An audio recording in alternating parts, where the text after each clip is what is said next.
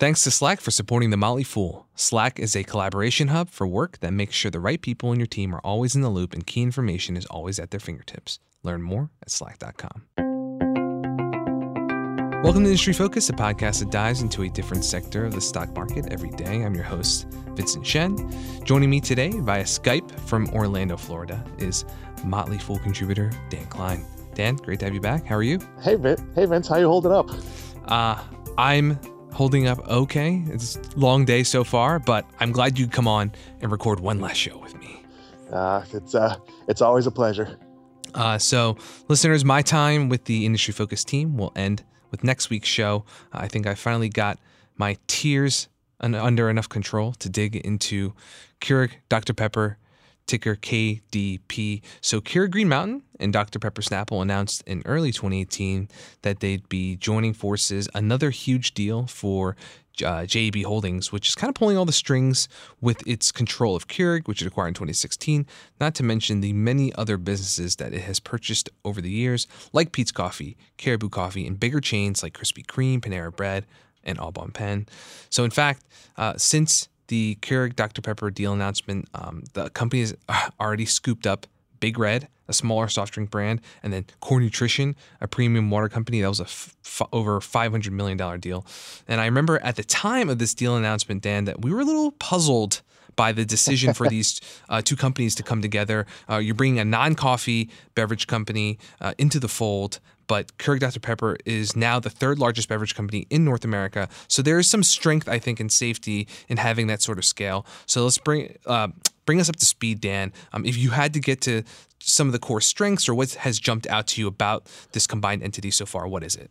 Well, I think it's become pretty clear in the beverage space that moving away from soda is very important. Yes. But beyond that, you want to diversify. We did a show uh, a few months back about the Coke Costa, which is a coffee company deal, which is a $5 billion transaction. It's becoming, if you're building all these channels, whether it's retail distribution, stores, restaurants, the more things you could pump into that, the better. So while while Keurig, which is largely a home-based brand, doesn't seem to fit, it is sold in stores. There is a commercial platform for it. So it it becomes this sort of we don't know where American tastes are going to go. You know, it, it, might swing back to soda. Canada Dry had a really good quarter. It might swing away from water because people might realize they're paying a lot of money for water, which they have in their house for free. Um, so this is really a company that covers a lot more bases. And while it's still only number three and a relatively distant number three, it does give it a little more marketing oomph when it comes to shelf space or the ability to talk to some of these partners. You know, you're not going to start seeing. Uh, you know, major restaurant chains switching over to the the Keurig Dr Pepper uh, soda and coffee platform, but at least you will see some retail shelf space and convenience store, and it just gives the company a lot more power to to negotiate there. Sure. So to remind listeners and just give you an idea of the scale of this brand portfolio that the company has at its fingertips. And you think about, of course, there's Keurig, that coffee side of the business, um, in the name Dr. Pepper, but also names uh, like Canada Dry, Snapple, Bai Brands, which was a, a acquisition pretty recent before they announced this merger, um, entering the healthier beverage space. A lot of these companies are trying to do that. So, in total, between owned and partnered names, the company has over 125 brands at its disposal. So it makes for a pretty, I think, formidable enterprise. And Keurig Dr. Pepper actually reported its first quarter of results as a combined entity. So, Dan, what do you think? Are we seeing some of the promised synergies or other deal benefits materialize? So it's very early. But the good news is we've seen a lot of these mergers. And it's very hard to pull off a merger without having some sort of disruption. Uh, we tend to see it worse when it's a technology merger. Frontier Communications, if you remember a couple years ago, was a disaster.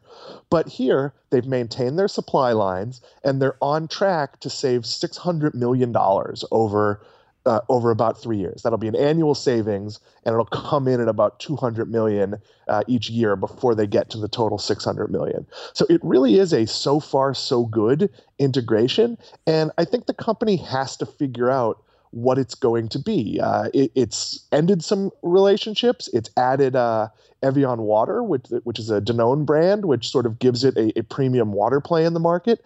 And this company, which will be about an eleven billion dollar company, becomes a very attractive partner play because it doesn't have everything. If you're going to partner with Coke, Coke might have three brands. If you're going to partner with Pepsi, Pepsi might have the same thing. They might have two, three, four brands competing in your space.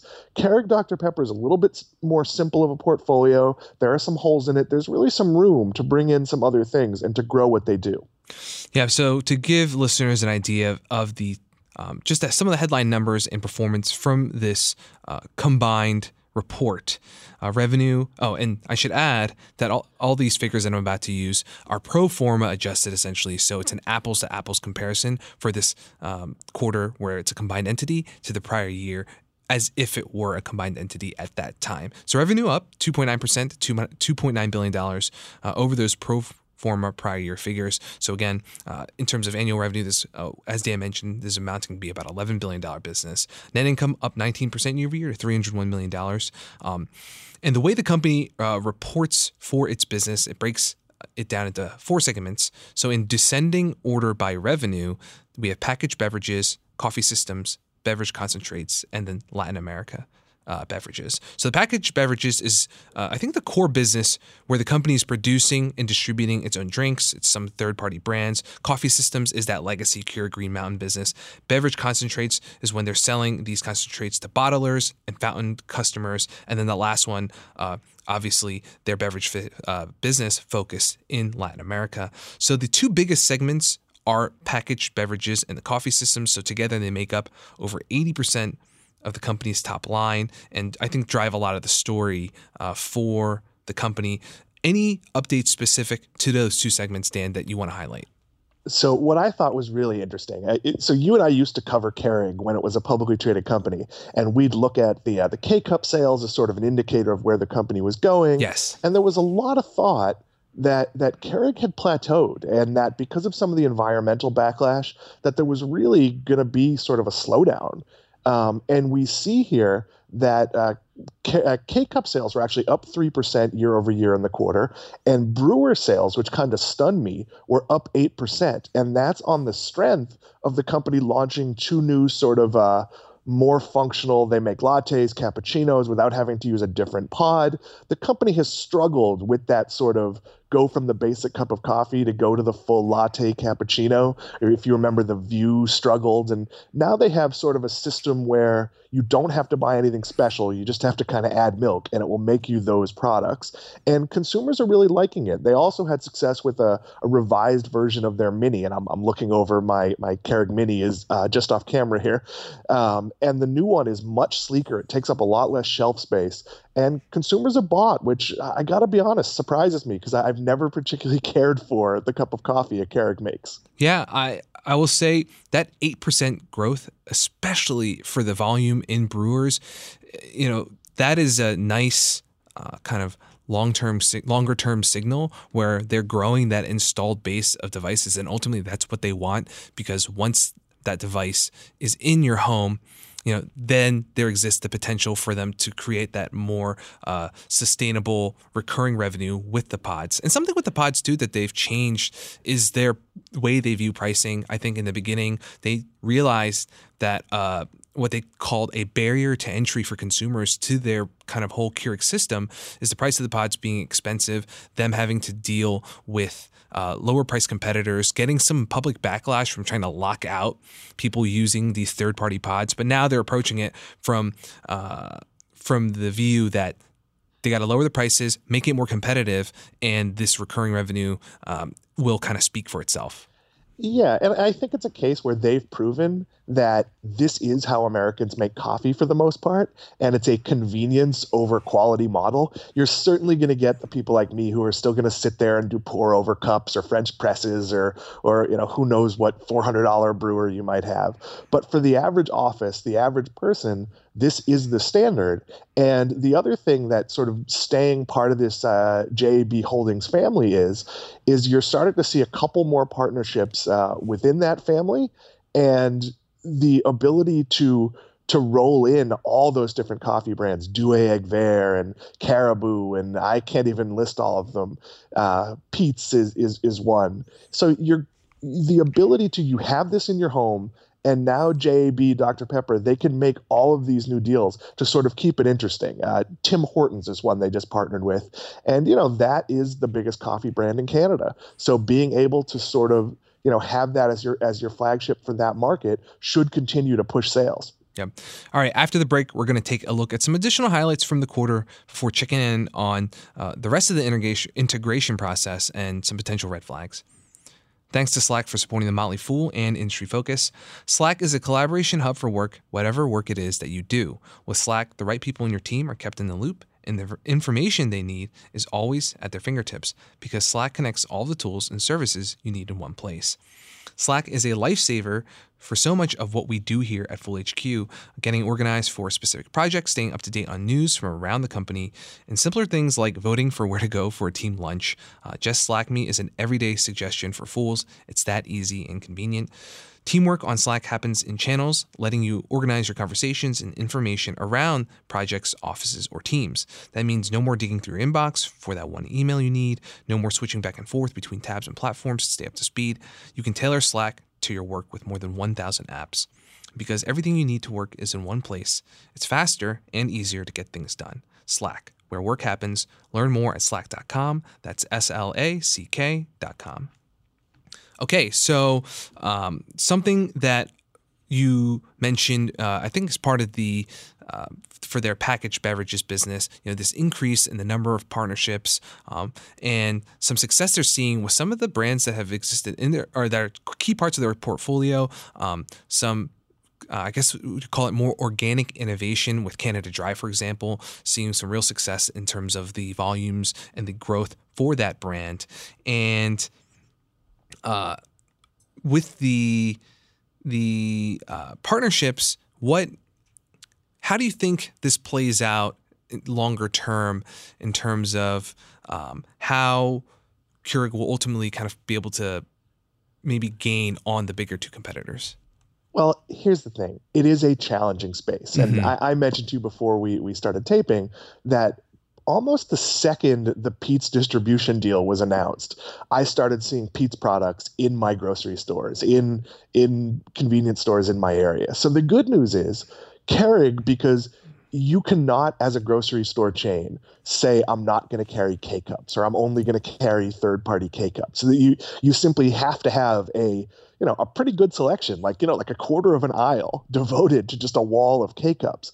So that gives uh, Keurig Dr. Pepper leverage into saying, hey, we're already here. Can we have some shelf space for this? The challenge is that the, the companies they're going against, Coke and Pepsi, are absolute masters in the shelf space game. So they will do, they will put money into it. Uh, they will they will put resources people into making sure that they continue to have the best space and that is a financial challenge for Keurig Dr. Pepper to sort of make sure these Peet's beverages don't get, uh, you know, back shelved compared to uh, whatever Coke is distributing, the, the Costa brand and various other products. Yeah, especially with, you know, the leader here, Coca Cola, starting to really make its move into coffee and with that big deal that you've mentioned. So, something else I wanted to talk about uh, in terms of these different reporting segments, how they break down for the business, is with the with their profitability and contribution to the bottom line.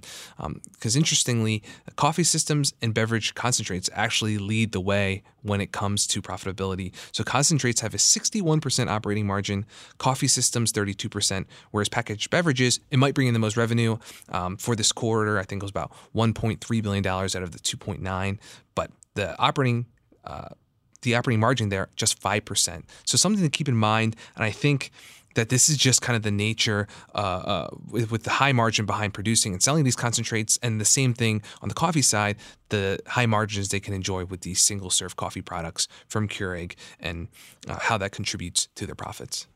Yeah, and selling concentrates isn't a sexy business. It's nothing we ever talk about with Coke or Pepsi, but it's very much like being a fully franchised restaurant model. Yes. So there's there's very little risk involved. If if the soda market declines by 10%, yes, they'll sell 10% less concentrate, but they're not going to have you know huge amounts of inventory tied up they're not going to have you know uh, sort of the systemic problems that their bottlers might have if they lose 10% of their volume. So it's very much a pure profit uh, market and a, a, sensible place. It's why you've seen coke and pepsi sell bottlers back and, and no longer own control of some of that stuff. Yeah so let's get a little bit um, into the more kind of bearish view of the company in terms of uh, what might hang up this integration, the combined entity. Uh, for example, uh, you mentioned earlier that management said they're on track to recognize these $200 million of synergies annually over the next three years for a total of 600 million. I feel like that's the kind of promise that we see often with these big deals. Um, sometimes they materialize, sometimes they don't. Um, is there anything that worries you in terms of uh, the company achieving those targets? The only thing that worries me is it's while it sounds like a low number, some some of the companies we've talked about have projected billions yes, in, in synergy true. savings, but these aren't inventory manufacturing sort of rich companies. So like, yeah, you don't need two accountants. You can get rid of you know one secretary here and uh, and uh, an office space there. But those do seem like pretty high numbers given the overall sort of size of the company and, and its operations. You know, you don't need, we, we were talking about concentrates a second ago. I don't know what the headcount is in that division, but my guess is there's not a lot of room to cut even as you, you know, sort of bring things together. Um, that said, the company has been very aggressive about paying down its debt. It paid off $550 million in debt in this quarter. Um, and that's going to bring bring down savings in another way because their their interest costs were a couple hundred million dollars through nine through nine months. I think 221 if I'm somewhere in the ballpark there. So you might not see the full 600, but I do think you will see a steady step down in expenses. Yeah, that was actually. I'm glad you brought up the debt because that was actually the other um, kind of big red flag for me. Um, so Keurig Dr Pepper has about 16 billion dollars of debt on its balance sheet. So uh, something to consider is that interest expense during the third quarter was $178 million. So that's good for about a third of total operating income in that period. Um, and you mentioned $550 million of debt being paid off since the merger closed. They're still at $16 billion, which is a pretty big figure. Um, a common metric to uh, for considering a debt load is debt to EBITDA. That's earnings before interest, taxes, depreciation, and amortization. That figures at six times. That's a super high mark for any company. And but management has said that they want to bring that down to about three times over the next two to three years. But I think that's a pretty tough. Uh, tough thing to achieve given that the company generated about $1.7 billion of free cash flow in the trailing 12 month period. So there's going to be a lot of strong execution necessary for them to get to the point um, that they're targeting. It is an aggressive target. I, I think you also have, you know, because you're backed by JAB, there's some cushion there. You know, there's this was sort of a way for JAB to sort of backdoor take Keurig and make it public again without having to do an IPO. So this frees up some ability for them to have, you know, capital back in the coffers, but if there's a bad quarter, it's not like there isn't money to be had or money that can be pumped into this. But I, I, I agree with you. It's a very aggressive pay down plan. Okay, so wrapping up then, some final thoughts. Um, I know that a company in this category, uh, we talked a couple weeks ago, uh, and I, about the idea of certain names in the consumer and retail sector as defensive plays in weaker markets, uh, you know, the con- kind of consumer staples idea. I'm curious do you think that a Keurig Dr Pepper can kind of play that role in that people still, you know, want their coffee, people still will have their uh, kind of soft drinks and other products that this company offers, even in tougher markets or a tougher economy? Here's the thing: I love the Keurig part of the business. It's it's held up long enough that I don't see nobody else is going to come in with a, a coffee pod system that replaces it. So this is you know the Mr. Coffee for single for single cup that's that's not going away. It's not going to change in 20 years. That part of the business isn't vulnerable to what Coke does, to what Pepsi does, to what Starbucks does. Um, I mean, we saw it. The Verismo, which is the Starbucks take on this, and I'm also looking over at my Verismo. It barely dented the market. It is a tiny, tiny shareholder. I, I want to say last time we we knew this number, Keurig had something like 80% of the U.S. market. Um, you know, not as much globally, but room, room to expand absolutely there. The part of the business I don't like as much is the the the the soda water the part that directly competes with coke and pepsi. Because yeah canada dry is a nice niche winner and that's probably the top soda brand. Dr pepper is the the top for whatever flavor non-cola yeah the non-cola category. Non-cola brown sodas. But but the reality is most of the top tier brands are owned by coke and pepsi and coke and pepsi absolutely have the ability to freeze Keurig Dr Pepper out of certain markets or make them a very minor player. So you, you we've talked about it earlier in the show. You don't want to be on Coke's radar. Um, and this takes a company that was sort of a nuisance and maybe makes them a real threat. And, you know, that could be dangerous. Okay. So, last point that I will make is that you know, given some of those growth numbers that we mentioned, uh, three uh, percent on the top line, double digits uh, for uh, the company in terms of their net income, their earnings growth, uh, the current valuation that I'm seeing for Keurig Dr Pepper uh, on a forward earnings basis, it's about 22 times. Um, so in line with S&P 500, but also in line with Coca-Cola, right around 22 times as well, a little higher than Pepsi at 19 times. Uh, so, given some of those growth figures, uh, I'm definitely in a wait and see position in terms of uh, this integration and how thing. I'd love to see basically another few quarters of re- uh, reports for this combined entity. Where do you stand, Dan? Yeah, I, I feel the same way. I, I like the coffee business, but for me, the fact that I don't like the coffee actually weighs in pretty heavily because I I always wonder like when that's going to catch up. And we we've talked about this with with the the pizza brands when are consumers going to go like, hey, this pizza I can get really quickly isn't very good, and there's a pizza place around the corner that is pretty good. Um, so I do worry about that, but I, I want to see if they can be resilient in the soda brands. If there really is room in the market for three players, and maybe there is, um, you know, can they revitalize Snapple, which was once an important brand? It was once part of the name of the company, and now it's very much an afterthought. Uh, so I'm going to follow it, but I wouldn't be buying it right now. All right. Thanks, Dan. It has been a pleasure. Uh, I will miss hosting you here on the show. Uh, Vince, I'm trying not to cry. Uh, this is this has been one of the better experiences of my professional life. So I, I wish you luck in the le- the next chapter, and I'm looking forward to hearing all about it. All right, thanks, Dan. Thank you, fools, for tuning in. People on the program may own companies discussed in the show, and the Motley Fool may have formal recommendations for or against any stocks mentioned. So don't buy or sell anything based solely on what you hear during the program. One.